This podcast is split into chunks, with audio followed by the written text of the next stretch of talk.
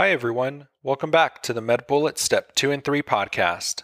In today's episode, we cover the topic of premenstrual syndrome, or PMS, found under the gynecology section at medbullets.com. Let's begin with the clinical snapshot. A 29 year old female patient complains of depression, poor sleep quality, and breast tenderness. These symptoms occur on a monthly basis about two weeks before menstruation. Her symptoms greatly improve with menses. Let's continue with an introduction to premenstrual syndrome. Remember that this refers to recurrent physical and behavioral symptoms manifesting during the luteal phase of the menstrual cycle. It will typically resolve with menstruation, there's absence of secondary causes, and if severe, it is referred to as premenstrual dysphoric disorder or PMDD. Moving on to the presentation. Physical symptoms will include abdominal bloating, breast pain, and cramps. Behavioral symptoms will include anger, irritability, and changes in appetite. In terms of the evaluation, patients should keep a diary of symptoms for more than two cycles. Remember that the temporal relationship of the symptoms to the cycle is important. In terms of treatment, selective serotonin reuptake inhibitors, or SSRIs, can be used for severe PMS or PMDD. However, paroxetine is contraindicated in pregnancy. Remember that first trimester exposure may lead to congenital heart disease. Another treatment option is drospirenone and ethinyl estradiol. Remember that drospirenone is a spironolactone analog, so it demonstrates anti-androgen and anti-mineralocorticoid effects. And the last treatment option is a gonadotropin-releasing hormone agonist, or a GnRH agonist. Now that we've discussed the major points relating to premenstrual syndrome, let's walk through some questions to apply what we've learned and get a sense of how the topic might be tested. For the first question, consider the following clinical scenario. A 32 year old woman presents to the office with abdominal bloating, fatigue, and mood swings. Her symptoms have been occurring for multiple years, and each episode lasts for about a week. Her last menstrual period was three weeks ago. Menses occur every month and last for five days with moderate flow. She has a history of anxiety that is well controlled with therapy and tension type headaches. She denies any recent changes in her sleep pattern or interest in activities, but does note an increase in appetite with cravings for sweet foods. She takes no medications and has no drug allergies.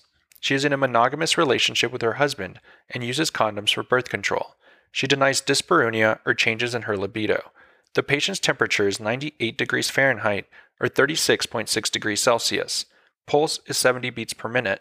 Blood pressure is 125 over 80, and respirations are 12 breaths per minute. Physical exam is notable for breast tenderness. Serum chemistries, blood count, pregnancy test, and TSH are within normal limits. Which of the following is the most appropriate next step in management? And the answer choices are Choice 1 Diagnostic laparoscopy. Choice 2 Increased frequency of therapy. Choice 3 Menstrual diary. Choice 4 Pelvic ultrasound. Or choice 5 Start selective serotonin reuptake inhibitor.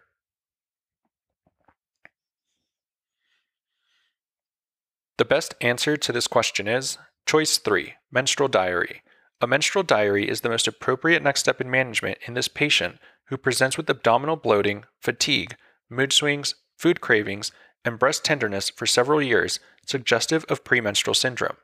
Premenstrual syndrome may present with fatigue, libido changes, bloating, mood swings, food cravings, difficulty concentrating, and breast tenderness. Symptoms tend to appear one week before menses begin, typically in the luteal phase of the menstrual cycle, and resolve spontaneously shortly after the onset of menses. Patients are asymptomatic during the follicular phase of the menstrual cycle.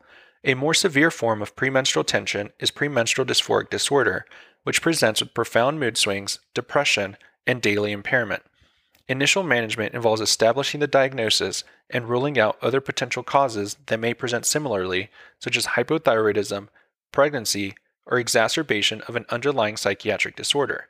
A menstrual diary documenting mood and somatic symptoms over multiple menstrual cycles is used to establish the diagnosis. Mild premenstrual syndrome may be managed with stress reduction, therapy, or exercise. Severe premenstrual syndrome or premenstrual dysphoric disorder may be managed with selective serotonin reuptake inhibitors or oral contraceptive pills. Let's also discuss why the other choices are incorrect. Choice 1 Diagnostic laparoscopy is the gold standard for diagnosing endometriosis.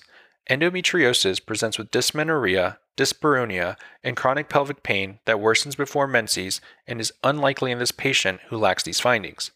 Choice 2. Increasing the frequency of therapy may be helpful in patients with mild to moderate premenstrual syndrome. However, it is important to establish the diagnosis and severity first with a menstrual diary prior to initiating a treatment plan. Choice 4. Pelvic ultrasound may be obtained if there is a suspicion for an adnexal mass. Adnexal masses, such as granulosa cell tumors, may secrete large amounts of estrogen that can cause similar symptoms, such as breast tenderness, mood swings, and bloating. However, symptoms would be constant rather than periodic, and physical exam would reveal an adnexal mass. Choice 5. Selective serotonin reuptake inhibitors are recommended in moderate to severe premenstrual syndrome and premenstrual dysphoric disorder only after the diagnosis is established with a menstrual diary and other etiologies are ruled out. Finally, a bullet summary. A mood diary is the most appropriate initial step in management in a patient who presents with symptoms suggestive of premenstrual syndrome. For the second question, consider the following clinical scenario. A 26 year old female presents to her primary care physician with several months of mood swings, which she feels are affecting her work and personal relationships. She states that on roughly a quarter of days of each month, she feels highly irritable, sensitive to criticism and rejection, and easily saddened. She also feels that her appetite varies greatly, and on the days when she is particularly emotional, she also feels especially hungry. As a result of these symptoms, her performance at work has suffered, and her boyfriend has been complaining that she is difficult to live with. She is anxious that she cannot, quote unquote, get my mood under control. The patient has no past medical history, regular periods every 28 days, and no obstetric history. She uses condoms for contraception. Her mother has major depressive disorder, and her father has hypertension and coronary artery disease. At this visit, the patient's temperature is 98.4 degrees Fahrenheit or 36.9 degrees Celsius. Pulse is 75 beats per minute. Blood pressure is 130 over 76, and respirations are 13 breaths per minute. She appears slightly anxious, but has overall normal affect and is pleasantly conversational. Physical exam is unremarkable. Which of the following is the best next step in management? And the answer choices are Choice 1, reassurance. Choice 2, selective serotonin reuptake inhibitor. Choice 3, combined oral contraceptive therapy. Choice 4, serotonin norepinephrine reuptake inhibitor. Or choice 5, cognitive behavioral therapy.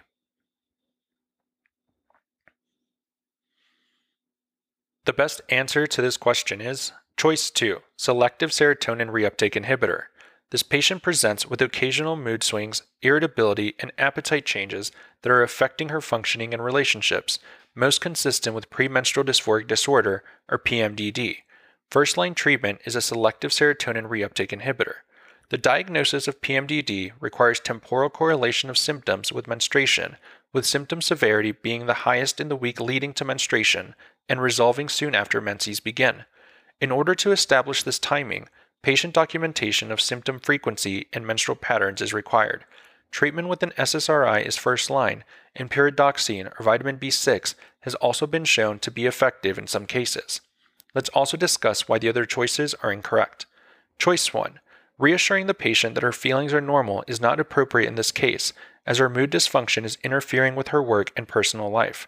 Although some variation in mood is expected and may be physiologic around the time of menstruation, functional impairment should not be dismissed. Choice 3. Combined oral contraceptive therapy can be used continuously in PMDD to suppress ovulation and menstruation, thus eliminating the hormonal variations that trigger symptoms. This is considered second line to SSRIs. Choice 4. Serotonin norepinephrine reuptake inhibitor therapy may sometimes be used for PMDD, but the evidence is not as strong as for SSRIs. Choice 5. Referral for cognitive behavioral therapy can be used in conjunction with pharmacological treatments and is an appropriate step in patients with PMDD that severely affects daily functioning. However, trial of SSRI therapy with reassessment of symptoms is the initial step. Finally, a bullet summary. Premenstrual dysphoric disorder presents with mood swings and irritability around the time of menstruation and selective serotonin reuptake inhibitors are the first line treatment. That's all for this review about premenstrual syndrome or PMS. We hope that was helpful. This is the MedBullets Step 2 and 3 podcast, a daily audio review session for MedBullets, the free learning and collaboration community for medical student education. As a reminder, you can follow along with these podcast episodes by reviewing the topics directly on medbullets.com. You can listen to these episodes on the MedBullets website or phone app while reading through the topic. If the MedBullets podcast has been valuable to you, we'd be thrilled if you considered leaving us a five star rating and writing us a review on Apple Podcasts. It will help us spread the word and increase our discoverability tremendously. Thanks for tuning in. We'll see you all tomorrow, right here on the MedBullets Step 2 and 3 podcast.